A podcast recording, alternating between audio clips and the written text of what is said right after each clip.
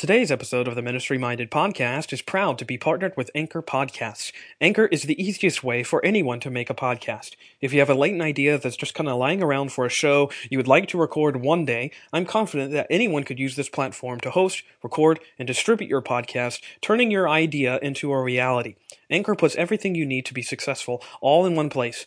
You can start a new recording right from your mobile device. They also have convenient creation tools that allow you to edit your audio files so they sound crisp and great.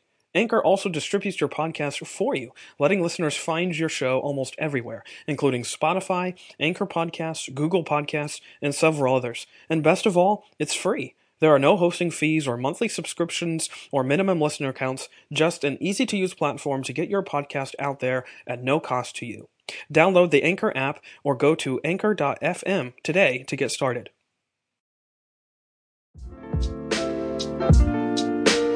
Hello and welcome to a brand new episode of the Ministry Minded Podcast, a show that seeks to marvel at the mercy of God that meets us in our oftentimes messy ministries. Of course, I'm your host, Brad Gray, and this is episode number 30. And on today's show, I'm just thrilled to be joined once again by my dear brother in Christ, Abby Tyler Todd. This is Abby's third time as a guest on the show. Uh, going for the three-peat here, I guess. I'm so grateful for his friendship, though, and his influence on me and his insight into ministry. Uh, Abby is a dear brother, a dear fellow pastor friend, and um, as somewhat of a follow-up to our previous show together, in which we um, delved into the historical misconceptions surrounding uh, the reformer Martin Luther. This time we're going to take another deep dive into the life and ministry of another great reformer, this time that being John Calvin. Uh, we're going to talk about Calvin, talk about the misconceptions surrounding Calvin and Calvinism, and uh, we are aiming in this conversation to somewhat dismember, I would say, the uh, common stigmas associated with Calvin and Calvinism, and, as well as attempt to restore, I would say, the conventional understanding of Calvin's pastoral heart.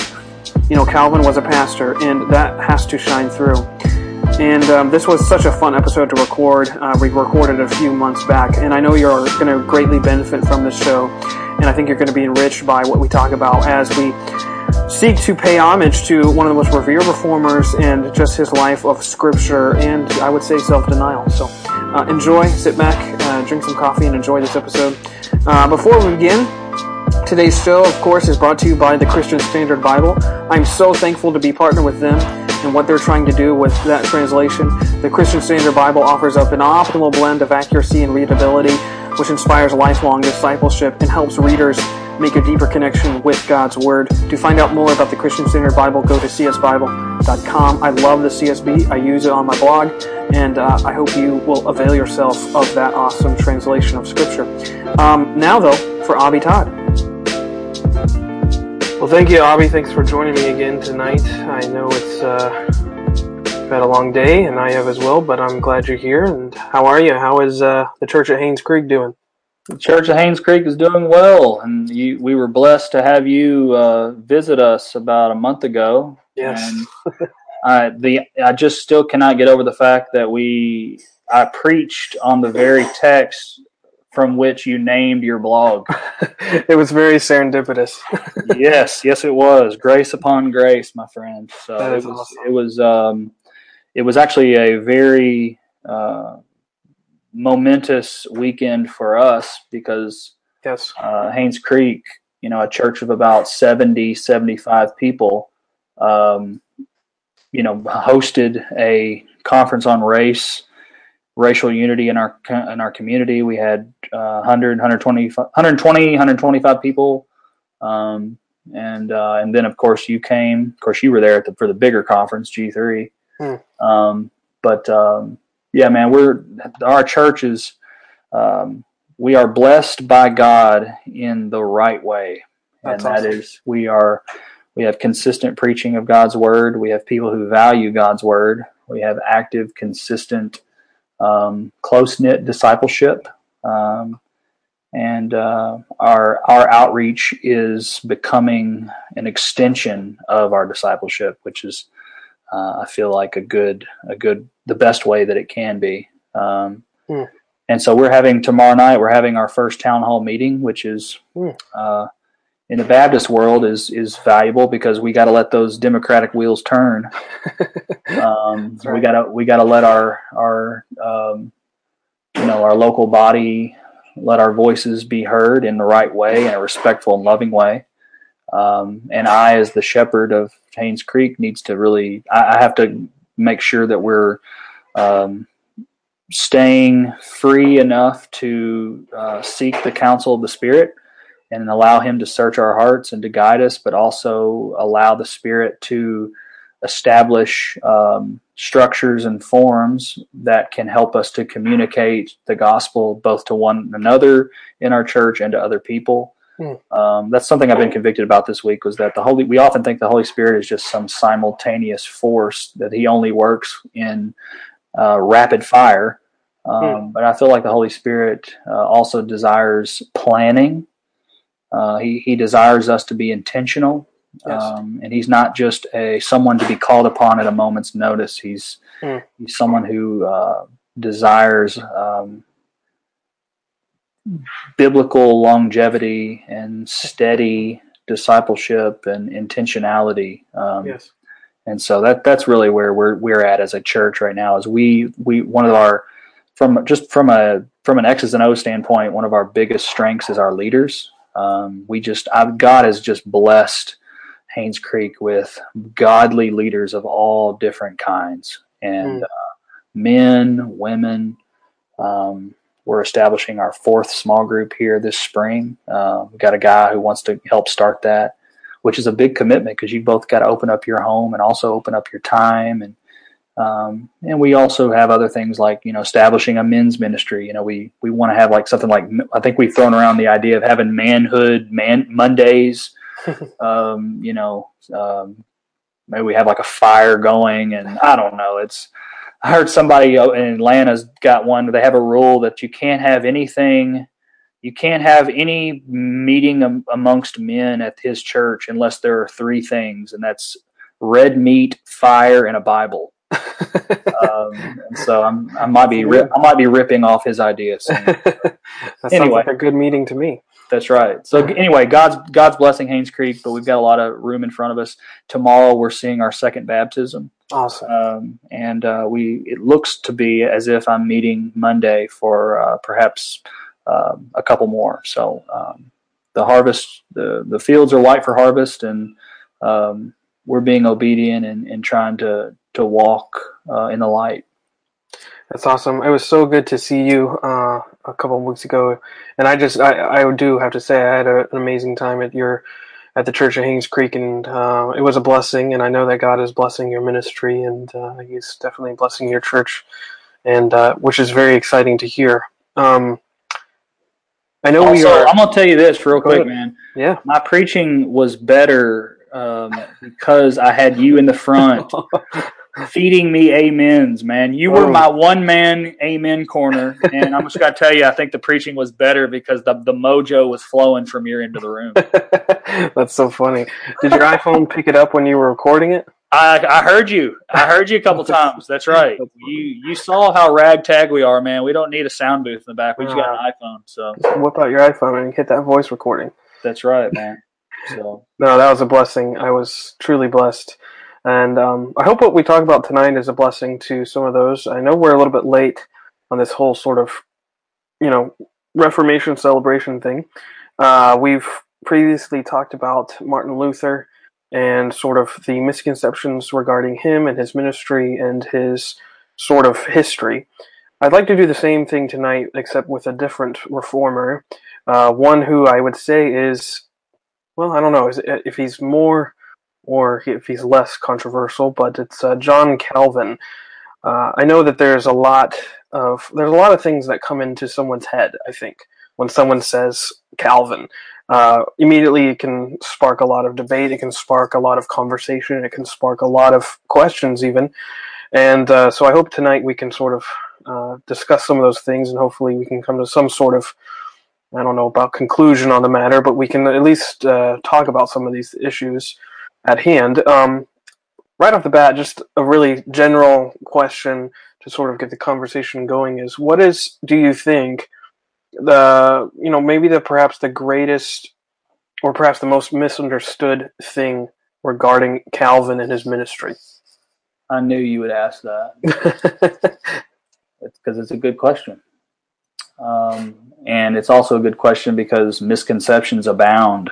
Mm-hmm. Um, John Calvin has determined the course of church history and, dare I say, human history um, more than, um, I mean, unlike really any other person in, in, in the world um, in his own unique way. Now, of course, you could say, you know, you could say Augustine and Luther were probably the most, um, you know, monumental, uh, mm-hmm. just in, in basically the tectonic shifts that took place in church history. And I, and I would agree with that. uh, but Calvin, John Calvin was a biblicist. Mm. Uh, if you read John Calvin, and, and and that's important to start with is just read John Calvin. Just read read him. Buy a commentary and read him and tell me that that man is not committed to sola scriptura both in principle and in practice.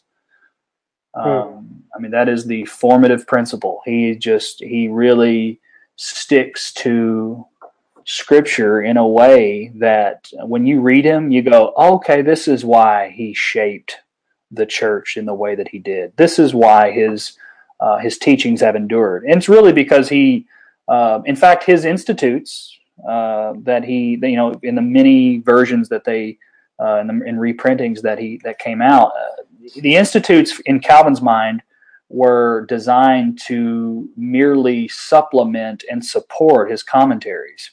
Hmm. Um, and, and so I would dare say that the biggest, the biggest m- misrepresentation of John Calvin is that he is this scholastic, philo- philosophizing intellectual whose head is so above the clouds that he never really just got down to business and got down to the Bible. That that is that is so removed from reality.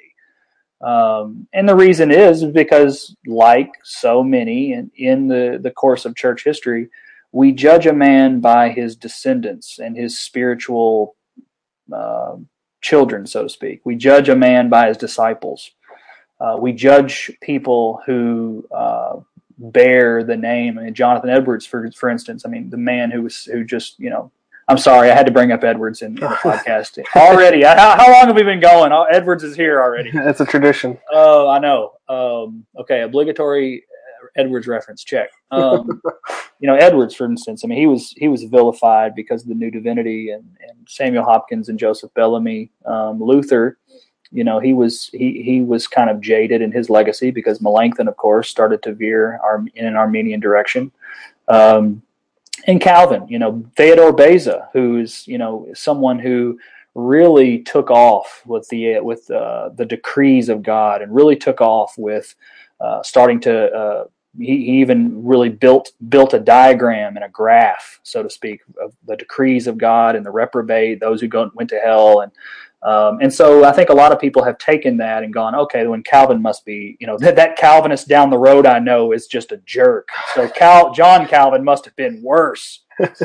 um, and so I think that's the reason people think that he that Calvin was just some dogmatic academic mm-hmm. sitting up in an, in an intellectual ivory tower uh, who wrote his books. Now, of course, there is a little bit of truth to that in the sense that John Calvin said on multiple occasions that he really just want he, would be happy and content just to read and write his whole life. Hmm. Um, but he actually said that one time in a in a in a letter talking about how God called him to come back to Geneva to lead and pastor that city. He actually denied his own fleshly desire to study um, and uh, and write uh, kind of uh, on an island, so to speak, and he actually denied that that impulse and, and obeyed God's call to come back after he was banished to Geneva. Came back to Geneva, um, and of course uh, uh led uh, led that city for many years.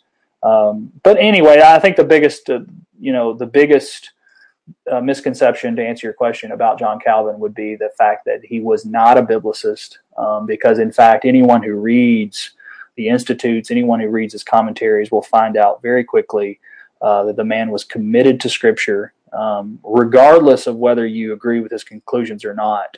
Um, John Calvin was a theologian who was absolutely saturated and fixed with the idea that that Scripture was the basis for all of our theological conclusions. Mm. Um, and uh, I mean, I actually have a nice, a neat little story here. I took theology of the Reformers uh, the New Orleans uh, Baptist Seminary, where I go to seminary, and uh, my doctoral supervisor, Adam Harwood, was actually co-teaching. And I remember during the class that uh, Dr. Harwood, who is not a Calvinist, I think you would want me to uh, include that um, by far. I mean, by by a long shot, uh, Dr. Harwood is not a Calvinist. Um, he's actually a framer of the traditional statement for Baptists. He's someone who's probably very critical of John Calvin's soteriology. Even during the course of the class, I think I vividly remember uh, Dr. Harwood stopping in the middle of the class and saying, "Man, some of this stuff is really good," um, and that's somebody who is not a Calvinist. Hmm. Um, so I think we'd be greatly aided um, to kind of um, kind of swim through all the historiographical garbage and uh, just get hear the man on his own terms. Mm. Um, and I and I can't help but also we'll get into this later. But one of my favorite things for um, you know Calvin is uh, his analogy of, of the Bible as spectacles. He loved that analogy. Mm. He said the Bible helps us see God clearer. Mm. Uh, he treated the Bible as if they were glasses uh, mm. that we needed to put on because our vision natural revelation has has has has is not sufficient to know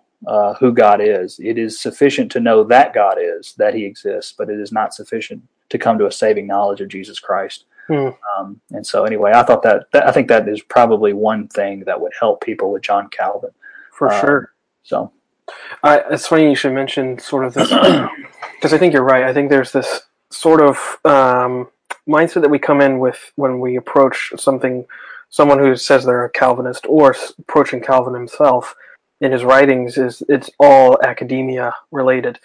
And I think there's also this notion um, that Calvin, for all intents and purposes, was a Stoic yeah. in nature and because um, you know if you just it, just reading him, there's it seems that there's not as much you know emotion or humanity in his writings, uh, at least not nearly as much as Luther, which I think oh, we no. mentioned, uh, which is why I think Luther was maybe more he he caught fire, I guess you could say. Uh, but I and it's funny when I was doing research for this for this podcast, I came across this early 20th century sort of like uh, publication, like magazine, like review article, and it literally stated um, that Calvin had no emotion and little imagination. Mm. and I uh, I chuckle at that because I think, just like you were saying, in Calvin's call back to Geneva, I think what we forget is that Calvin was a first and foremost he was a pastor, and I think that we think that he was an academic scholar uh, more than he was a pastor. And of course, his writing is very scholastic, but um, I think we need to remember that Calvin was a pastor with a pastor's heart, and he, yes, he had a lot of emotion. Maybe he didn't put in his writing, but he was very, I think, in touch with where people were. Mm. Uh, and I think I don't know what uh, what can you. Man, that's not a good question, but what, can you speak to that though? Uh, this yeah. sort of stoicism of Calvin?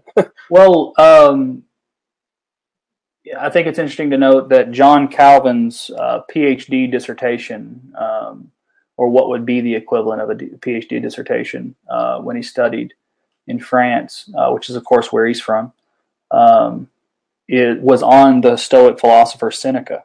Mm. Um, but, of course, he was very um, John Calvin was very conversant with church fathers. Uh, for uh, for instance, like uh, um, Cyprian. Um, you know, John Calvin was very conversant with him. He was very conversant with uh, with Greek um, thinkers. Um, so he was also very uh, keen to separate himself from Stoic um, philosophers who would uh, more or less treat uh, the goings on of humanity as if we were just mechanical um, robots who were hmm. just who were just going and acting as if we didn't have any kind of human agency. I think uh, uh, um, John Calvin pushed back on that um, pretty significantly. Also, I think that there's another there is some validity. You know, for example, that guy that you were talking to said that he didn't have. Uh, now I don't know. I don't know if you if you quoted him verbatim or not, but you know, I would I would parse out what you said. He he said no. Did he say no personality and creativity? He said, "Well, because I would I would have no emotion and little imagination." Okay, well, this is what I would say. I would say that there is some there is some validity to, at least in my opinion, that of the fact that he had little emotion. I do think there is some validity to that, and I'll explain why. But I will so I also push back heavily on the fact that he didn't have any imagination. I mean, my goodness, uh, the man's the man's writings are chock full. He was a mm-hmm. teacher. He was a teacher. I mean, he he spoke uh, several times. I mean, dozens and dozens and dozens and dozens of times about how to break into the human mind uh, and to convince people of their need of a savior. Um, now, I, I, will, and we'll we'll touch that later. But to the to the uh, you know to the emotion part, um, only once did John Calvin ever care to share his own conversion story. Um, I I think, and I wrote about that for uh, the Gospel Coalition uh, in, in, their journal. Um, I, and what what I wrote on it was I thought it was very significant because I do think it speaks to how reticent Calvin was to speak about himself. Um, so you know, and I think I think he, he only mentions his conversion in the preface to the Psalms, uh, mm. and he speaks to it very briefly. Uh, and I think you have a good point, Brad, of pointing. I mean, look at how different he is with Martin Luther. Mm. I mean, Martin Luther is narrating his own flatulence. Um, and here we have John Calvin, who can't be bothered to even really expand on his own conversion. Mm. Uh, we know all about John. We all know, we know all about Martin Luther's conversion. Uh, we know about the, the the the lightning almost hitting him. You know, uh, we know about him praying to Saint Anne. Uh, you know, if you save me, you know, I'll I'll I'll uh, I'll go into the ministry.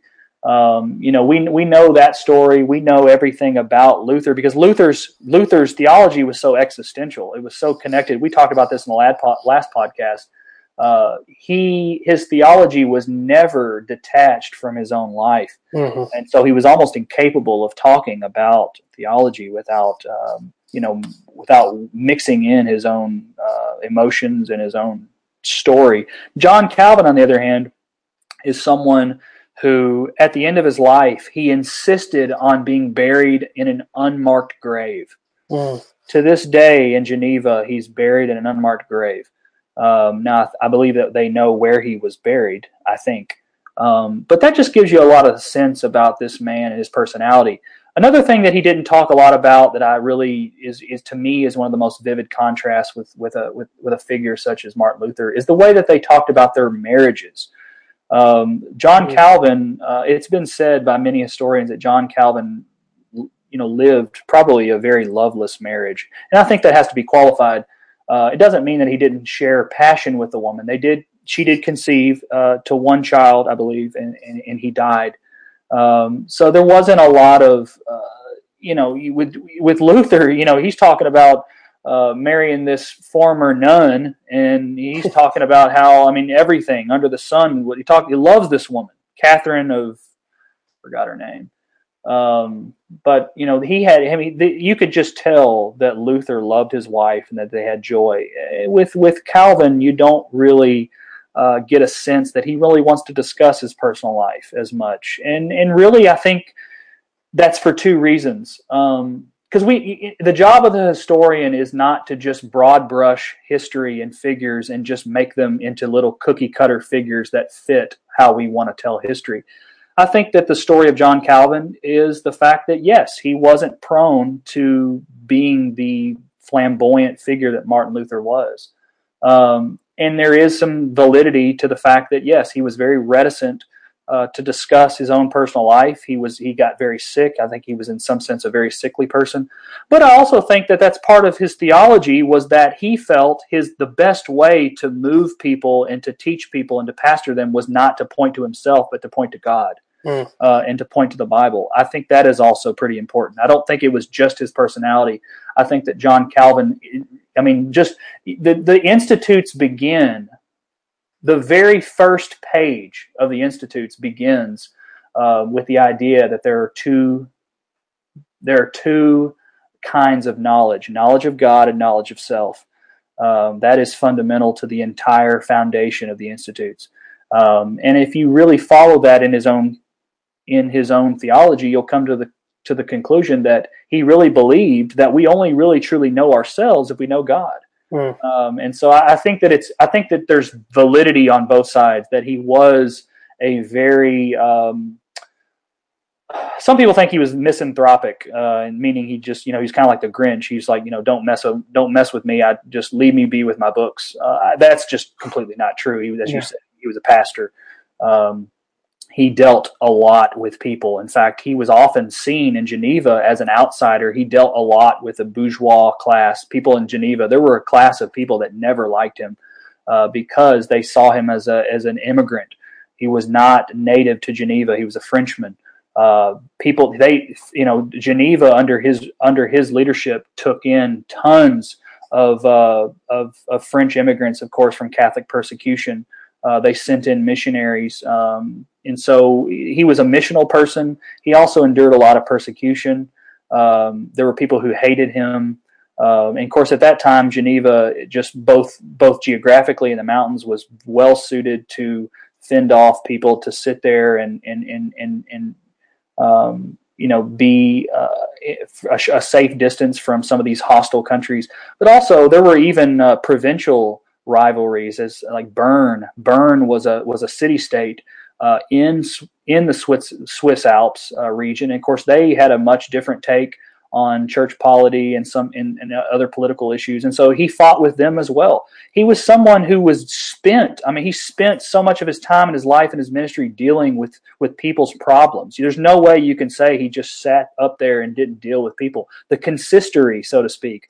Uh, the consistory was a group of of leaders that that helped him uh, lead the city. Uh, he didn't. He wasn't the pope. He wasn't an autocrat. Uh, he was a very powerful man, and he did rule Geneva in some sense. But he wasn't a dictator. Um, and so I, I think that's um, his ability to distance himself and to study and to write is what made him. Uh, the monumental figure he was in church history, and to leave us with such a vast corpus of writings. But it wasn't. It's very, very um, wrong to paint him as someone who lacked uh, creativity, imagination. That's just not true. That person obviously hasn't read John Calvin, and you obviously have not read about his life. I mean, my goodness, you could tell without even reading his writings, you could just read about his life and write about how was on the run, how people wanted to kill him. Um, and, and he lived an interesting life. Um, but anyway, I, just to kind of put a close on that thought, I, I, think there is some validity to the fact that he didn't have a lot of emotion. Um, but that's only because we're used to, if we're comparing him to Martin Luther, then my goodness, none of us have emotion. Very true. Um, and I, I think you're you're so on point when you're talking about you, you don't even have to like necessarily read uh, all of Calvin's commentaries or anything. You could just read about his life and know that there was a lot of creativity that went into his writings just by reading his life and reading some of the things that happened to him.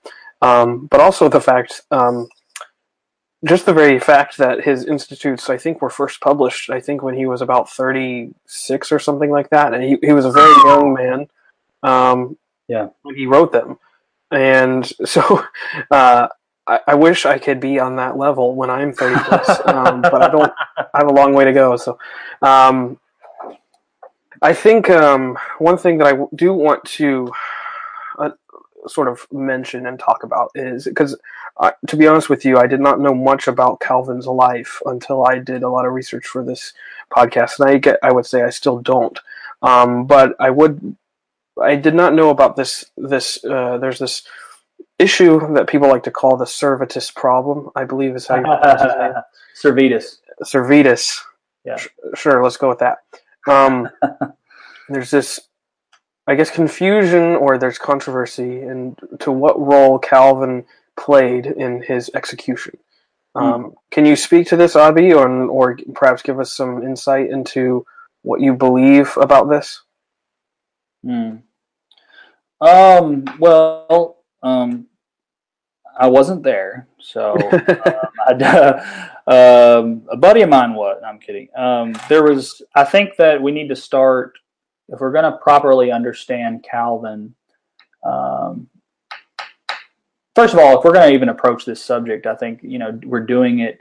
I think the best way to do it is. I think the way that you're doing it is trying to understand him and not just trying to um, you know trying to demonize him or try to find some grounds where we just need to um, we need to undercut everything that he ever said because he did this you know this thing.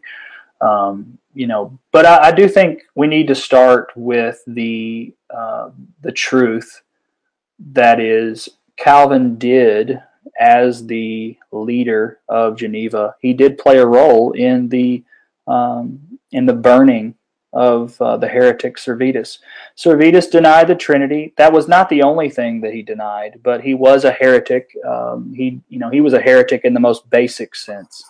Um, and what I mean by that is he wasn't just breaking Genevan laws um, or Genevan beliefs. And of course, he was a um, he was a Unitarian. Um, he, he was breaking. Um, he was he was denying basic Orthodox beliefs, but but also let's let's let's step back and go does anybody does anybody deserve to be burned at the stake for denying the trinity? No. Um, is was it can we can we look back now and see that uh, the leaders in geneva uh, were wrong and in error and in grievous sin because uh, they burned him? Well yes absolutely. They they you know they're they were held accountable for that um, at judgment. Um, you know, it's our hope that they were, in, in, in my belief, that they that Calvin believed in Jesus and believed in the gospel and was forgiven of that sin um, and all of his sins.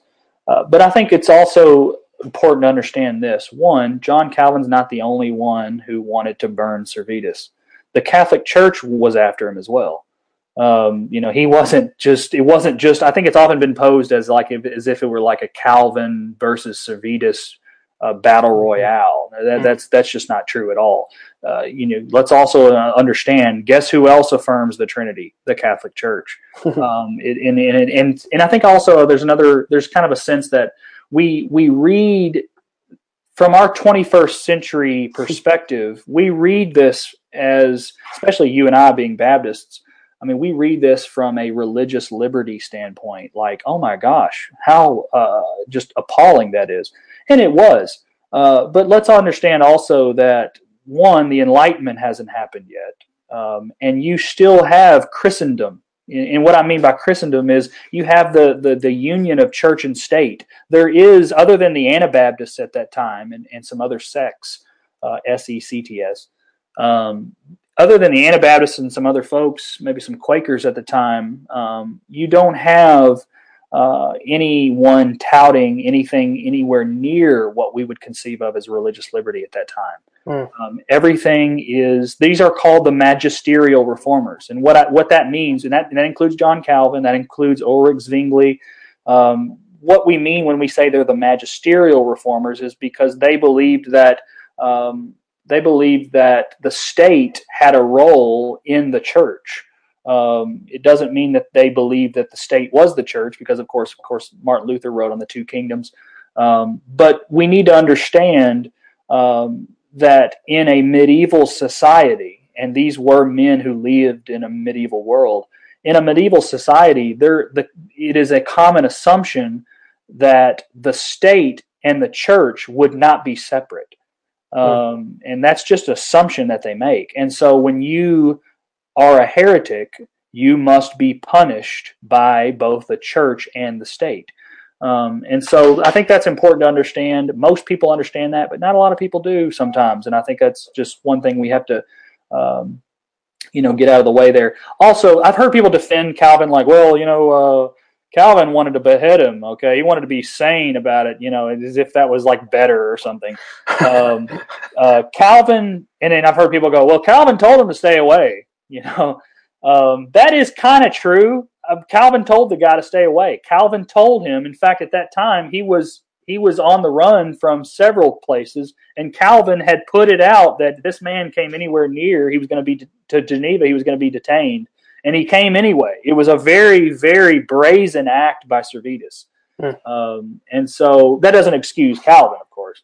Um, and then, of course, I think the last thing we need to understand is Calvin did not make this decision unilaterally. I believe, as I have read, that the uh, the leaders and the consistory and, and, and the ecclesial figures in Geneva made the decision, and Calvin approved of it.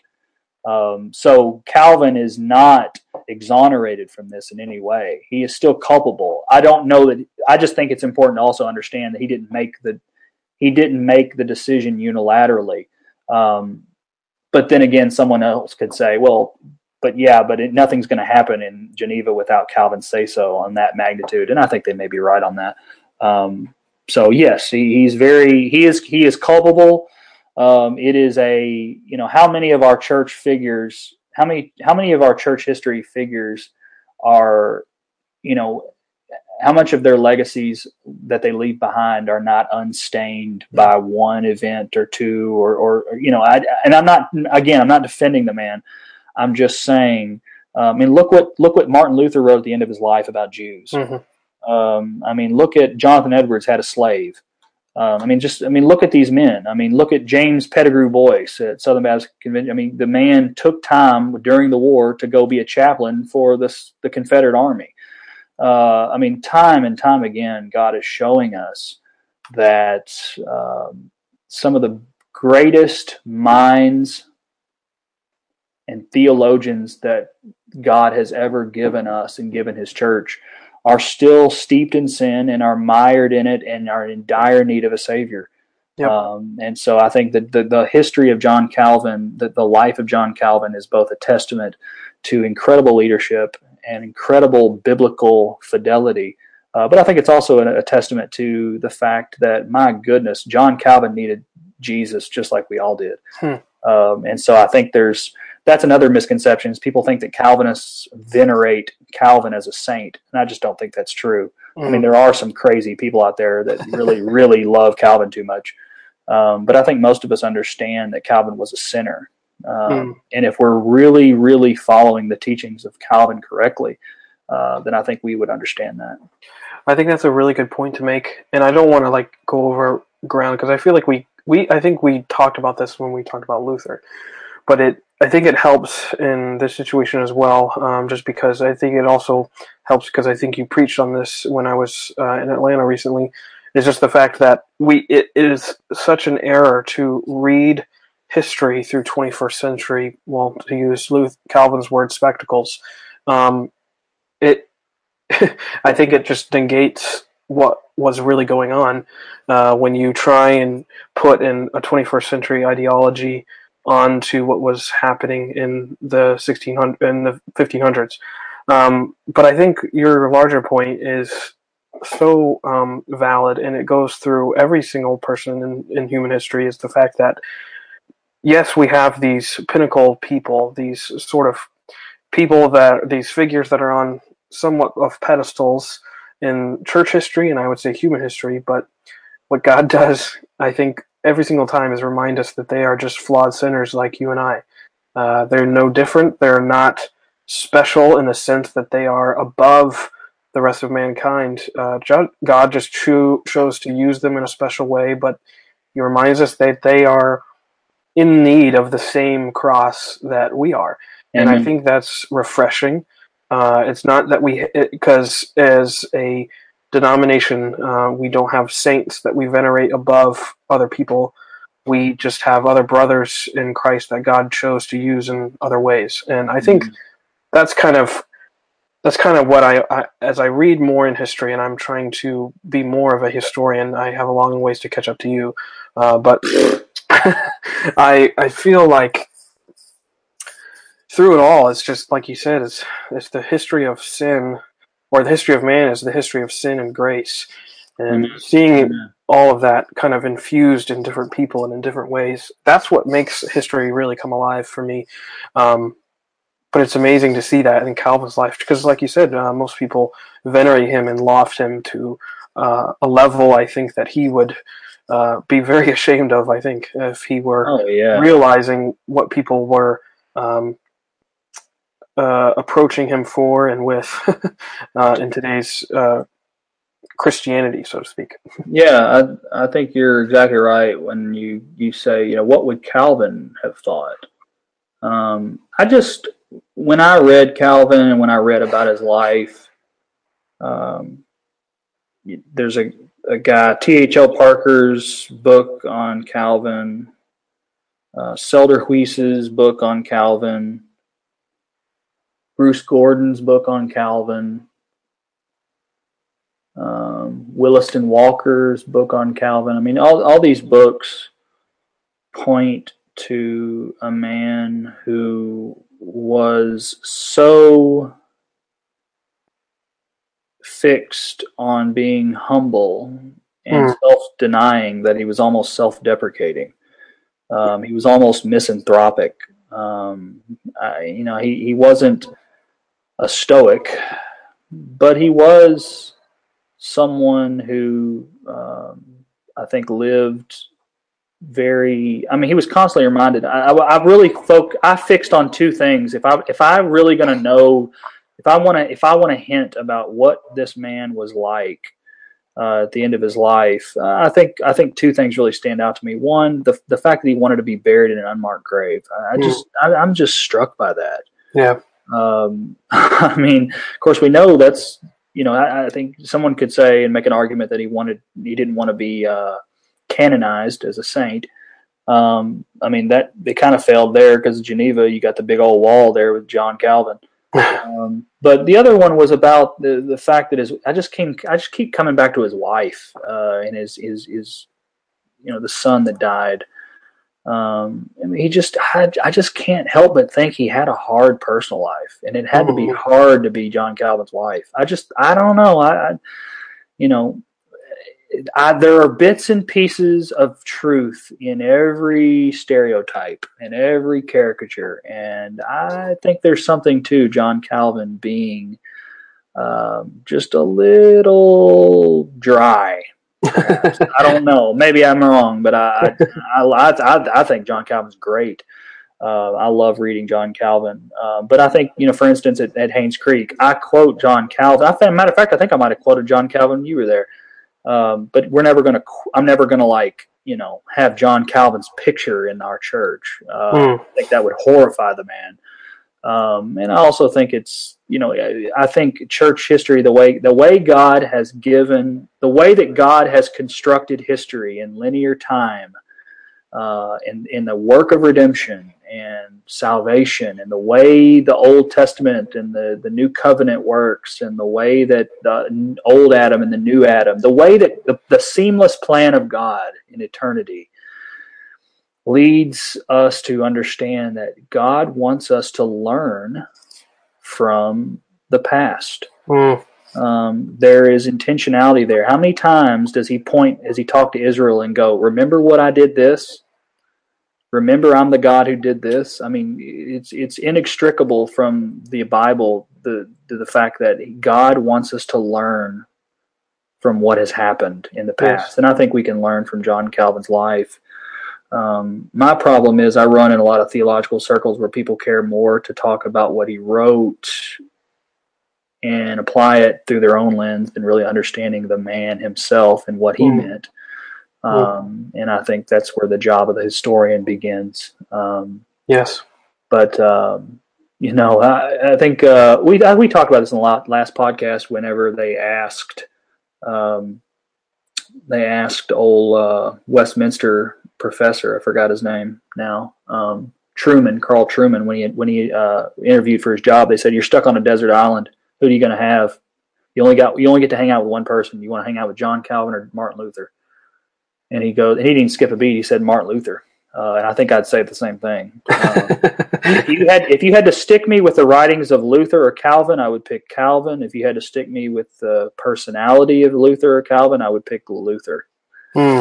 Um, that is that's hands down, but that's just me. Well, that's probably because even though we're Baptists, at least we know we could have a have a beer with Luther. So, um, let's sort of get into the writings though uh, a little bit because I think along with the misconception of you know or at least the the grand sort of generalization that Calvin was a Stoic, which in some senses he was, but in others he wasn't. But I think the other big obvious misconception uh, is the fact that this the uh, acronym of TULIP is unique to Calvin himself. Here we go. And uh, yeah, let's get into it, boy. So Um, is this is this where we make the transition from Calvin to Calvinists? I think so. And th- it should be noted uh, from the outset that I do not identify myself as a Calvinist in the sense that I ascribe to tulip uh, or any of the other five things you want to throw out there. But I think there is this misconception that Calvin was, you know, writing out this acronym and this is what we have now. And I, I feel like a lot of people believe that and I feel like uh, I think that has so- somewhat denigrated how we should look at Calvin Okay. because uh, now all we know is this thing called tulip instead of the institutes, which more fully represent what Calvin I think believed. But anyways, Mhm. um, what what would you say about that? Why shouldn't we associate tulip with Calvin? Well, for one, tulip was defined at the Synod of Dort, which was held 40 to 50 years after Calvin's death. Yes. Um, so it's Dortian. It's um, it doesn't it doesn't mean. Of course, we're going to get into this later. It doesn't necessarily mean that Calvin didn't uphold those things. Calvin definitely upheld four out of the five. Um, the the debate is whether he upheld the fifth. Um, I, I debate sometimes whether he did or not. I, I Paul Helm. Uh, there's a book called "From Heaven He Came and Sought Her." It's on definite atonement.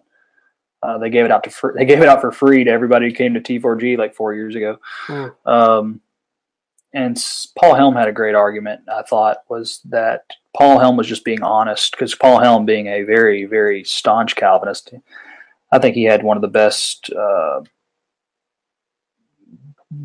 cases for Calvin's relationship with limited atonement. I think he said that it's not that Calvin ever explicitly expounded it in the way that his descendants did, in the way that we conceive of it today, but his teachings were never inconsistent with it.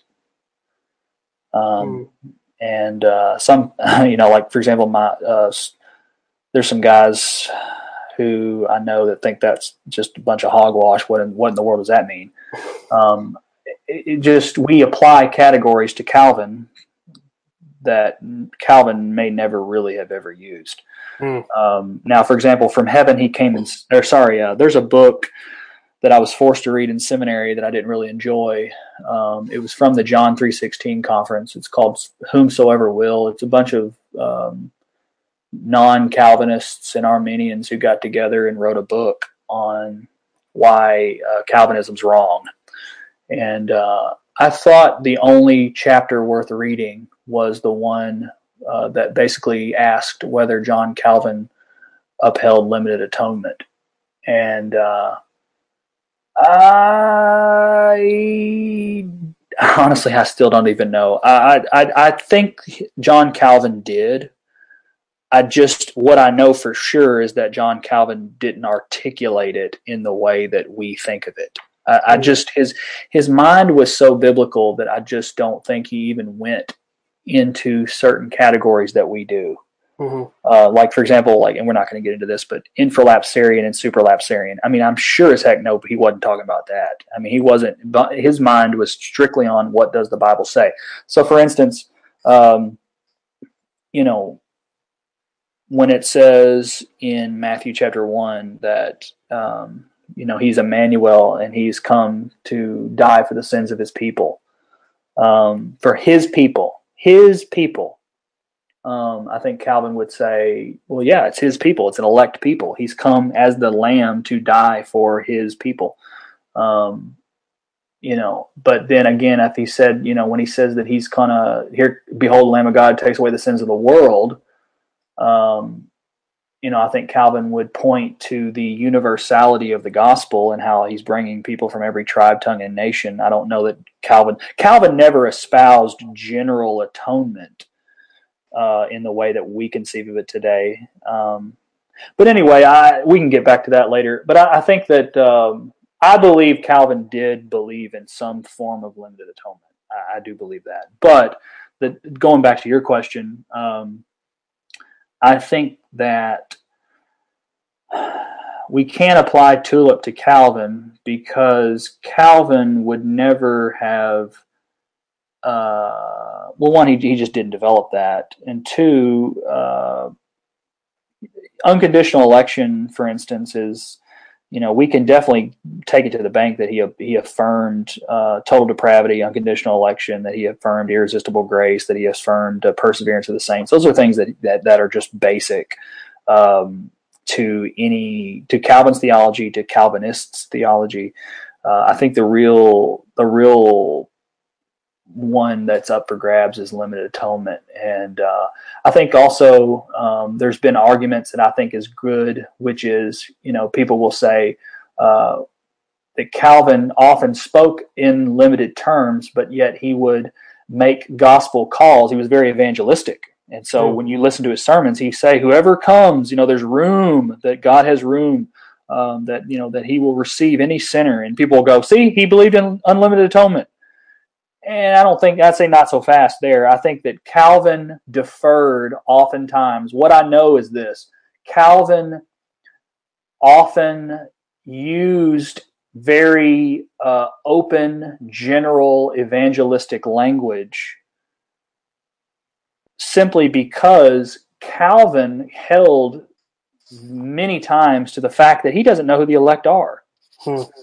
Um, and that's if and that's my problem with a lot of limited atonement guys who can't make an evangelistic appeal um, or don't know how to invite sinners and tell people that if they come and turn from their sins that they'll be accepted. If they, if you can't reconcile your limited atonement view with with an evangelistic Calvinism, uh, then you need to get a new doctrine of limited atonement hmm. uh, because because Calvin didn't struggle at all. Hmm. Uh, a lot of people have said that Calvin was inconsistent, that he would he held to a limited atonement view, but yet he would he would make an open call to sinners. And I would think, and I'd just push back on that and say, if Calvin were in the room right now, he'd say, "You don't know who the elect are." Uh, he would claim ignorance. Calvin at one time said, "You can't peek behind the curtain," uh, meaning we can only go so far into the mind of God. We have to let God be God. And mm-hmm. so, your job as a pastor and as a preacher is not to know who the elect are. We don't know who the elect are your job is to preach the gospel. That's right. Um, and Calvin was a huge proponent of that. Um, and so some people will go, well, that just doesn't make sense then because you can't have limited atonement. You can't have a sincere gospel call if you have limited atonement because you don't know if anybody's no. And Calvin would say, yeah, you do because you know anybody who turn, turns away from their sin and believes in Jesus is going to be saved. Mm-hmm. Um, and so, uh, and people have accused, like for example, Charles Spurgeon of that. People say Spurgeon was too that he was so staunchly limited atonement but yet made these hugely general invitations, and, and, people go, "See, he, he was in he was in uh, inconsistent. He would he, he didn't apply his soteriology." And Spurgeon would say, "Look, you don't get to decide who the elect are." Um, and so uh, uh, I think getting back, and we you may ask that uh, this may be another question that you have is you know what's what's another what's a misrepresentation of Calvinism. Um, and I think one of the mis- misrepresentations of Calvinism is the fact that we are deeming Calvinists are, have already predetermined who the elect are and who the elect aren't. That's just that's just wrong. Uh, no Calvinist I know knows who the elect are and who they aren't, other than the people that believe in Jesus and they they are the elect. Mm. Um, I think a lot of people think Calvinists go around like, "Hey, I'm saved," or "I'm the elect," and you're not. Um, that's that's no. Uh, t- doctrine of total depravity and unconditional election is designed by God uh, to humble you severely. you have nothing to claim for your own. It is completely by grace. That's the point. Mm-hmm. Um, and so, uh, and, and, I think the other is that people misunderstand. I think a lot of people, honestly, non-Calvinists believe that Calvinists believe in the doctrine of uh, eternal justification. And what I think, what I mean by that is, I think that a lot of non-Calvinists misunderstand Calvinism and think that Calvinists believe people are saved from eternity. They're not saved from eternity. They're they're they're elected from eternity. Um, there, it is not unconditional salvation. It is unconditional election, and the difference is salvation is still conditional upon faith. Unconditional election is unconditional. Okay, salvation is still conditional on faith. And what I mean by conditional, because if you're if you're if you're any kind of uh, Orthodox Christian, you're going, wait a minute, there's no conditions to faith. And I don't mean that faith is the efficient cause of salvation. I just mean that it is impossible to please God without faith. Hebrews. Mm-hmm. mm-hmm. Um, it is. It's what I mean is faith is always attending salvation. Um, and so what I mean by that, I think it's very important for people to clear if we're gonna if we're gonna get rid of these these mischaracterizations of Calvinism we need to start with the fact that Calvinists at no time have ever claimed that people can be saved without believing in Jesus. Mm. Uh, I didn't, you know, I didn't. Uh, I had to believe in Jesus. I didn't. I didn't come out of the womb already believing. I had to go ahead and believe. It's my obligation and my duty to believe and repent of my sins and believe in the Lord Jesus Christ. I was not saved. I was not justified by faith from eternity. I was justified in the moment that I placed my faith in Jesus. I was I was elected from eternity by God. Well, I mean that's pretty dogmatic. How do you know that? Because I believed in Jesus, uh, and now I don't. And now I know that it wasn't from myself. Mm. Um, that is Calvinism. Mm. Calvinism is nothing nothing more than than I think Charles Spurgeon would say that Calvinism is nothing more than giving God credit for every step of salvation. Mm. That's all it is. Um, the only reason I, as I, am kind of alluding back to what I said earlier about limited atonement, the only reason I'm always finicky about limited atonement is because my goodness, if you're reading your Bible, there are just some texts. If we're being honest, there are some texts you got to wrestle with, mm-hmm. and you got to reconcile them. And if you're a Calvinist, you have to preach First Timothy two four. exactly. you got to preach it. Don't act like it's not there. And uh, if you're an Arminian you got to preach Romans nine. Mm. Get over it. it's, in the, it's in the Bible. Reconcile it. Be humble about it. Um, and uh, that's why I just, uh, you know, now people ask me sometimes. They'll go, "Hey, are you a premillennialist or amillennialist?" And I'll go, "What time of the what time of the, what day of the week is it?" um, and I, I'm say that facetiously. Obviously, I'm. I mean, uh, I'm a millennial, but I, you know, sometimes I'll read a good book or a chapter, an article, and be like, oh man, I don't know. Um, I, am so darn flexible with eschatology sometimes, but with limited atonement, I'm definitely not as flexible. Um, but we can get this, get into this later. Um, um, I think that there is some merit to the idea that uh, the blood of Christ is both sufficient for all, but efficient for the elect. Well, I, th- I think I'm glad you were um, mentioning that about you know sort of the ev- evangelistic Calvinism. I think that's a good way to put it because I think there, as a non-Calvinist, there is this sort of general sense that you know, oh, oh man, those Calvinists they don't they don't believe in evangelism. They don't preach the gospel. They only preach to the elect and all that kind of silly things. Well, hold on. Let me stop you there. What you said is right. I like that, and and and well, I like the fact that you're building up this caricature that people have. Because I'm telling you right now, my goodness, we talked about this before. If we want to go, do you do people really want to go down the list for all the all the all the saints, all the Hall of Fame missionaries we have in the church who were Calvinists? Yeah, exactly. Don't don't even go there. I mean, my goodness. I mean, it's just people oh my gosh, I love the look on Bab- old Baptists' face whenever I tell them William Carey was a Calvinist. they just it just blows their mind. Uh, or, just, or that when you say that Spurgeon said probably from the pulpit that Calvinism was the gospel. Uh, yeah, they just I mean they think that they people um, miscaricature mischaracterizations abound and they abound because we are so apathetic that we would rather read articles that uh, Fox News wrote and mm. uh, and that Christ- and get get our get our information from Christianity Today, which is nothing wrong with that. But rather than going to the sources and the people themselves and actually uh, garnering and, and collecting um, informed opinions about the things that we believe. Well, I, I think what it does is I, I think knowing that Calvinists are obviously evangelistic and uh, just reading a lot of you know Calvinist uh, Christian figures from the past will let you you'll realize that very quickly. But I think as someone who is, as I've said, is a non-Calvinist, I think this whole uh, not to make it a non-issue, but this whole sort of debate around lim- all these sorts of things, limited atonement, et cetera, et cetera. Isn't I just think it's funny um, that it has distracted so many people, uh, for, just like you said, from what they are supposed to be doing. So instead of preaching the gospel, we are academics in a room debating the the validity of limited atonement or unlimited atonement and I think just what you said is that's not our job. And like Calvin even said himself, we can't peek behind that curtain. And that's not our mission. Our mission is to preach the gospel to every creature and to baptize and disciple those creatures after we have preached the gospel to them.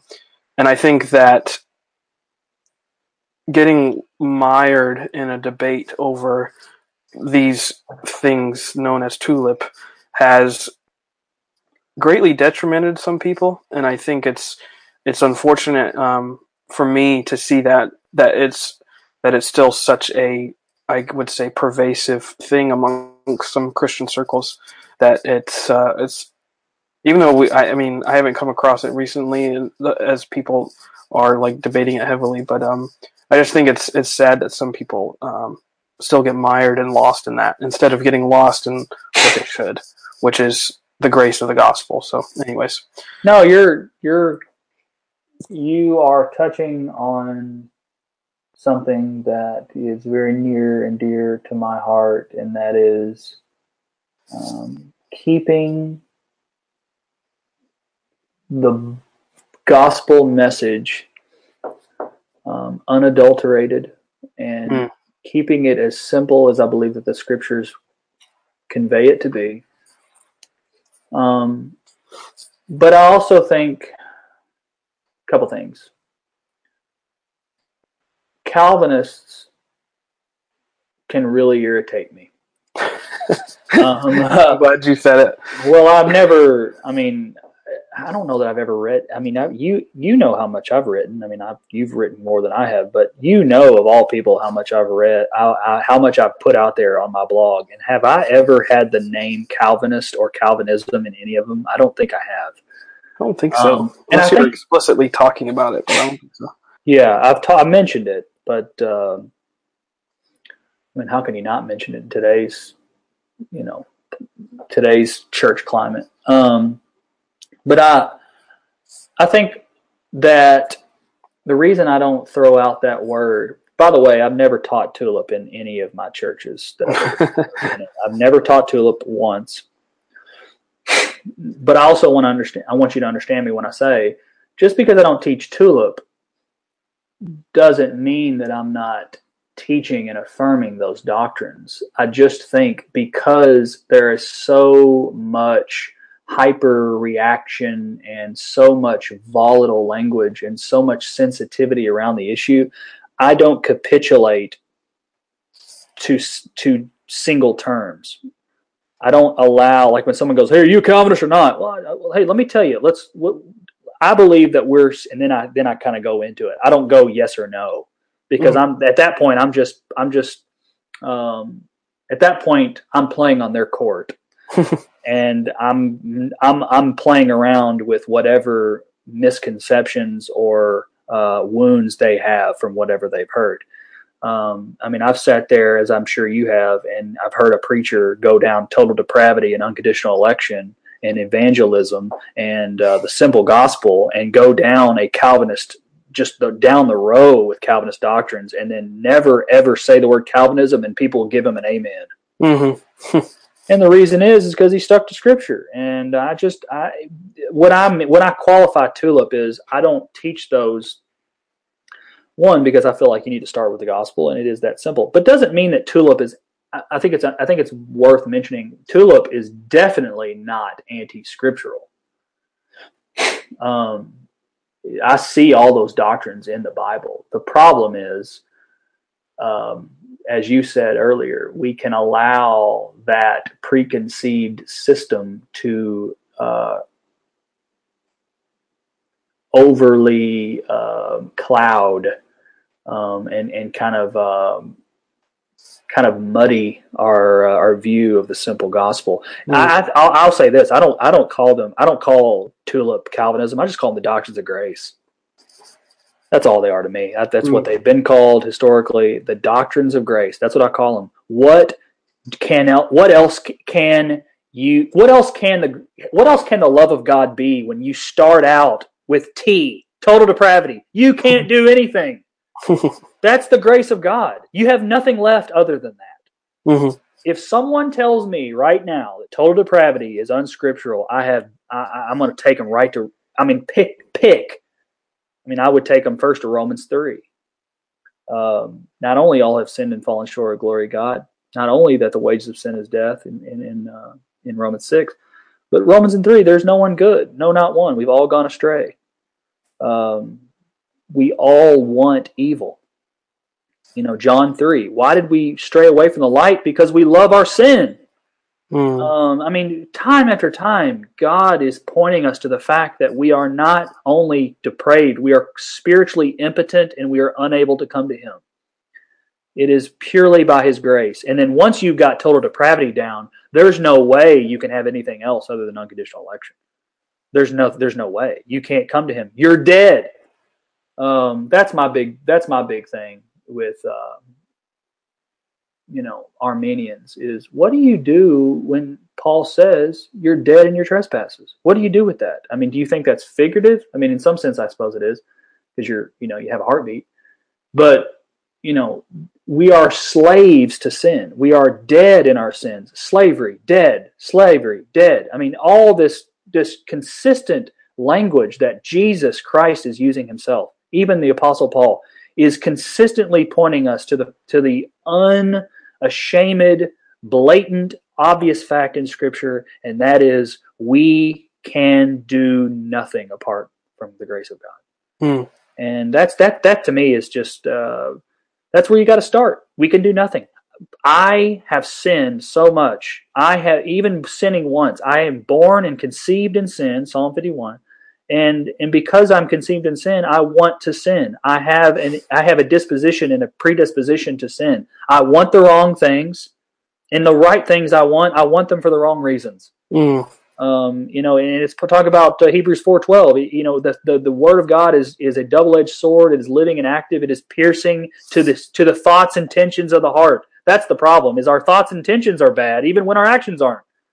Um, and so I, I just sorry, I just uh, I was just I just became an apologist for total depravity. Keep preaching. That's okay. But I just uh, I, that's why I won't. When someone tells me, "Hey, you're not a Calvinist, are you?" Um, I'll go. Well, let's talk about grace for a second, um, and and and and put it on Paul's terms. Don't put it on Calvin's terms. Mm. Uh, Calvin was just writing about Paul. Um, Mm. So uh, I, I just want to make that point. It's not that Tulip is anti-scriptural at all. It's just that my goodness, there are so many Calvinists that annoy me. Um, there are so many out there that just my goodness, go out and tell somebody about Jesus. Ugh. Go out and talk to a broken sinner before you blog. Um, go out and you know there's a couple sites i'm not going to name them by name they're facebook groups and they just they oh they annoy me to so to so so much in because they're just a little they're a little den of of hate and and just rivalry. And it's it's just they do it under the guise of sharpening one another and you know but but oftentimes a lot of these facebook groups just become um, you know a, a den of, of vipers who just go after enemies together and, and, and mm. behind you know closed doors and uh, but I want to say this too. I'll tell you, uh, if you've met a fiery Calvinist, you've met a fiery Arminian. let's not, true. Let's not demonize the Calvinists, because um, I tell you, um, Arminians are can bite just as hard. That is certainly true. And uh, and and it's it's it's not one group that I'm fighting against. It's just uh, uh, one of my favorite blogs I ever wrote, just because I we was it was both near and dear to my heart, and I and I just felt like it was so practical and needed for the church. Is hospital theology. I don't know if you remember when I wrote that. I do. Uh, it's one of my favorites, by the way, of yours. And I, I just, uh, I, the reason I wrote it is because I went, you know, in a hospital, no one talks about understanding tulip, but they under, but they do, but they do talk about the gospel. Hmm. Um, and and it doesn't mean tulip doesn't uh, distill a lot of the, go- gospel truths. Um, but if you're teaching someone tulip before you're teaching someone the gospel, then that's a problem. I, I love that you brought up that piece because that's it, truly. I'm not trying to butter you up, but it is one of my favorite articles of yours. It reminds me, I did a podcast with Daniel Emery Price of the uh, Christ Hold Fast Network. Shout out to him. Um, Lutheran, Lutheranism. I remember when we were doing that pod together. And, and actually, I think this is probably one from one of his sermons one time. I can't remember now, but he posed the question you know, what if we preach to everyone as if they were dying and on their deathbed? Hmm. Because just like hospital theology and preaching to everyone like they're dying, which they are, it changes how you preach, I think. Hmm. And I think it should. Because instead of, like you said, instead of bringing them through this system of religion, you're giving them the gospel, which is what they need, which hmm. is the only thing that they need. And I think that um, more than anything else, I hope that we can leave people with that is the fact that, you know, yes, these doctrines and these truths are important and they're important to be understood. And I, I, guess I should say for the record, I don't classify myself as an Arminian either. I don't really know where I fall, but that's another story we can get into later. But yeah, you're like a typical Southern Baptist. I guess that's true. Yeah, um, that's very true. Um, that's funny. But I would say that yes, all these things are super important. They're super vital for us to know and to understand at least as much as we can. But above it all, like you said, just give people Jesus. Amen. And I, I hope that we can we can do that through Calvin, through uh, talking to people about him, and just through any other means that we have is just give people Jesus. Amen, brother. I mean, that's if you did, I mean, why do you get into the ministry if you don't want to just if you don't just love people and you want to mm-hmm. see and you want to love them enough to give them the greatest news in the world? I mean, that's right. Uh, I think that's become the bedrock of my life, your life, and really the the, the foundation of our friendship. Which is why I, why I know you and I are going to be friends for a long time. that's very true. Now I will say this: I I am a Calvinist. Um, I am a I am a five point Calvinist after the mold of Andrew Fuller. and uh, we can get into that later, perhaps another podcast. I don't know, but um, I do believe that God has designed the extent of the atonement. I think I think we need to understand, but in order to understand the extent of the atonement, we need to understand the intent of the atonement. And um, I just think that my reading of Scripture does not prohibit me from making an open gospel um, call and mm. does not prohibit me from making an open um, invitation to sinners, a genuine, authentic call to repent and believe in their sins, and that, they, that Jesus will receive them into His kingdom. I, I, that nothing, nothing in my theology prevents me from making that. Um, that's that is my my worry about Calvinism uh, if it's misunderstood when it hmm. when it when it has a detriment to our practical preaching.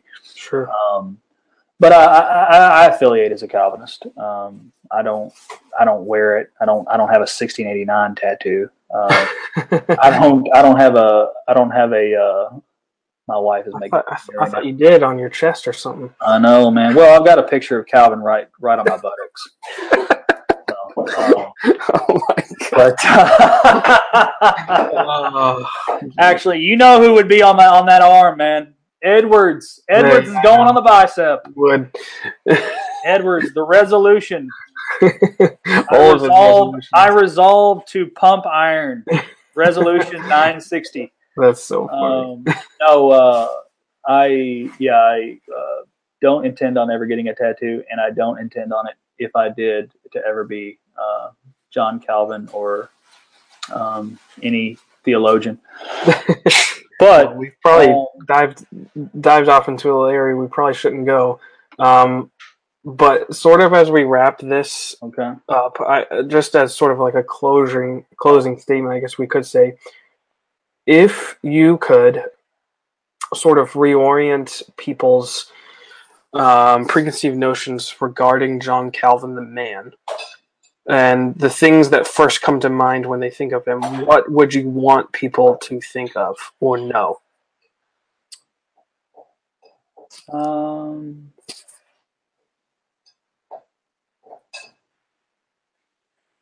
one, if you want the best summary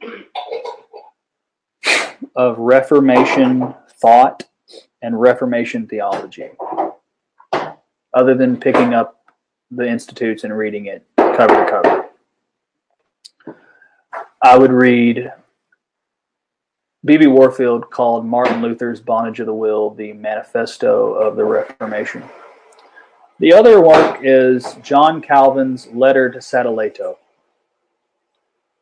It's a lot shorter than Bondage of the Will, and it is, in my mind, the best summary and the best distillation of John Calvin's Reformation theology. Letter to Sadoleto. What was happening at that time was John Calvin had been banished from Geneva, and um, basically things weren't going great. And the Catholic Church, uh, Cardinal Sadoleto, had published a work against Protestantism and against Geneva, and basically they needed somebody to come back and rally the troops and go against this guy. And they appealed to Calvin, who was at that time in Strasbourg, and they said, John, we need your help.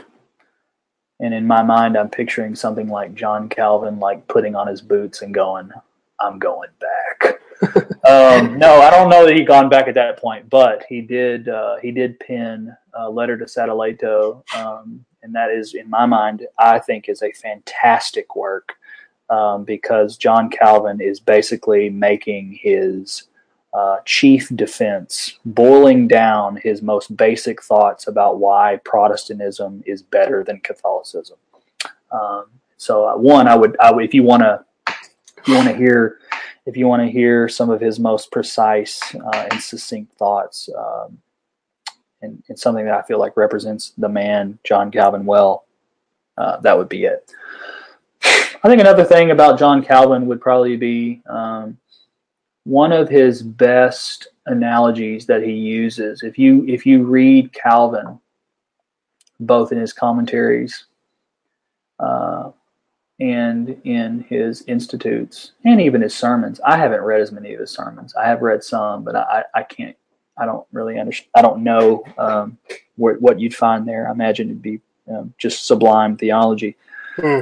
but I can say that my favorite analogy that he uses, Calvin's a big fan of analogies. Um, he thought that uh, because of the way that he viewed conversion, and he did emphasize conversion, um, because of the way that he viewed salvation coming through the mind and heart, you turning to God both both in your mind and in your soul and your will. Because of the way he viewed that, he be- he believed that people needed to understand the gospel before they could ever come and turn and want it, um, which I think is valuable. I mean, how many people really, how many people do you know, Brad, who think they believe in the gospel and love it and have all these emotions, and then they really, what they think they know is just really a, just an in, incomplete picture of the gospel. Mm. Um, Calvin believed that we need to come and the, part of the pastor's number one job, part of the preacher's number one job is to first be a teacher. And that people cannot come and love something with their hearts that they know not with their own mind. And because he loved analogies, um, he thought that they were great tools to use for people in understanding the gospel. And his favorite analogy he uses, in my mind, is the is the labyrinth. Mm. Um, the labyrinth, of course, is uh, something that would have existed uh, a lot in perhaps uh, you know town squares or, or around a castle. But you know, in medieval era, the the labyrinth was more or less a maze an intricate maze that was made out of you know shrubbery or bushes or even you know walls. Uh, and and the reason he used the labyrinth so often in his writings is because he thought that the labyrinth is what he thought of as the life of someone who doesn't know Jesus. Mm. He believed that someone who does not know God in Christ, someone who cannot and does not have a relationship with um, Jesus because of their own sin and their own hatred of the light, that they're just lost. They're lost in an infinite maze and they have no way of coming out of it. And I thought that was really, I think that to me um, really speaks to Calvin's theology because Calvin didn't just he wasn't just some stoic, hardened, um, robotic dictator who went, "Y'all are saved and y'all ain't. Y'all are the elect and y'all ain't." No, he he had compassion on the lost because he thought they're lost. Hmm. Uh, they literally are blind. They cannot find their way to God. And, and, and what he found is that he thought his ministry was leading people out of a gigantic maze and if they could not be found, if they could not be claimed with the gospel, then that they were they were they were waltzing into their own peril and destruction. Mm. Um, and so I think that that that you know, kind of rounding it back to what you said about you know he was a pastor, and uh, if he didn't, if you read his uh, writings, he he he made time to explain the gospels in extra biblical ways. They weren't they weren't unbiblical, and they certainly weren't anti biblical, um, but they were extra biblical. He didn't mind speaking extra biblically when it was supporting and supplementing what he found in Scripture. Um, and I thought that, I think that that just speaks to his pastoral heart. Mm-hmm. Um, he was certainly flawed person, very reticent to speak about himself, sometimes to the point of appearing almost like you know a misanthrope. Um, but at other times, I believe that he really showed his pastoral heart, maybe not in the way that Luther did, um, but in the best way that a pastor can, and that's in bringing the gospel clearer and clearer so that people um, had no reason not to understand it. Mm. Um, and, I, and that's that's really what I want to be said of my ministry um, is that Avi conveyed the gospel, not just simply, but clearly. Um, and uh, brevity and clarity. He said he, he, wrote one time a letter to a friend, and he said I, I, he believed in brevity and clarity. Those were the two things he believed when he when he preached that were the best things. Mm. And you see that he did not just stammer on. He did not. He wasn't a fan of just filling up pages with his own writings and and, and kind of uh, amusing himself with his own genius. He was someone who believed that if something had to be said, it should be said in the most concise, in the most precise way. Um, and, and, I and I think uh, I think Calvinism, the legacy of Calvinism, should be in that mold. That we mm. should not just pour pages and blogs and articles that are so long that no one understands them. um, we can convey very deep truths in the way that Calvin did in a very clear way because if we're not teaching people these things, um, what we're doing is really just, you know, pandering to our own uh, um, you know pampering ourselves with our own you know looking at ourselves for how much we know. And i think uh, the the point of knowledge for for calvin was knowledge of god and knowledge of man. One fed the other. And i, I think that uh, probably the one thing i would want people to know is he was someone who loved to teach. Um, and I, I, would love the same to be said of me. Hmm.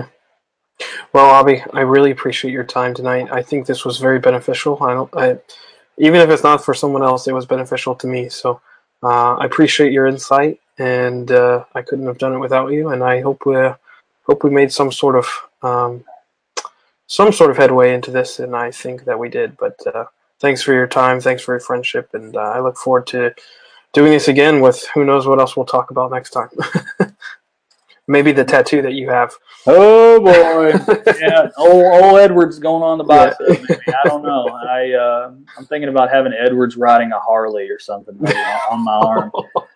Brother, it's been it's been great. Thank you for having me. Um, I can't wait for the Luther one to come out, the Calvin one to come out. These are, um, you know, I, I I just think that uh, what you're doing here with these podcasts is just trying to meet people where they are, um, mm. contextualize the gospel both uh, you know in word uh, and in video, and um, I, I, think this is a neat tool, and I'm, I'm thankful that you uh, you know honored that you would have me again as a as a as a guest. Thank you, and uh, you're always welcome back, and I'm sure you're going to be back soon. well, hey, and if I get one, if I get a tattoo of Jonathan Edwards, you're getting you're getting a tattoo on your back called Bob Jones University, the Fighting Fundamentalists. oh, oh man, oh man, probably over my dead body. Oh we'll, boy. okay. All right. Well, we'll talk later about that then. Hey, thanks, Avi. Good to see you, brother. And thanks again to Avi for coming on the show. Uh, this was a great podcast. Make sure you read the blog notes for this show and check out all the great resources you can find there, the links and uh, that's it for today's episode of Ministry Minded, though. Thanks so much for listening. If you like what you just heard, be sure to give the show a follow on Twitter. The handle is at underscore ministry minded. Uh, so give that handle a follow. You can also subscribe to this show on iTunes and on SoundCloud and on Google Play. And you can also to follow us on YouTube.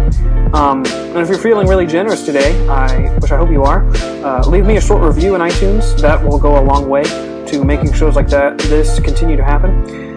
But thanks again to the Christian Standard Bible for sponsoring this show, and thank you again, as always, for listening and commenting and subscribing. I'll see you on the next episode. Classics.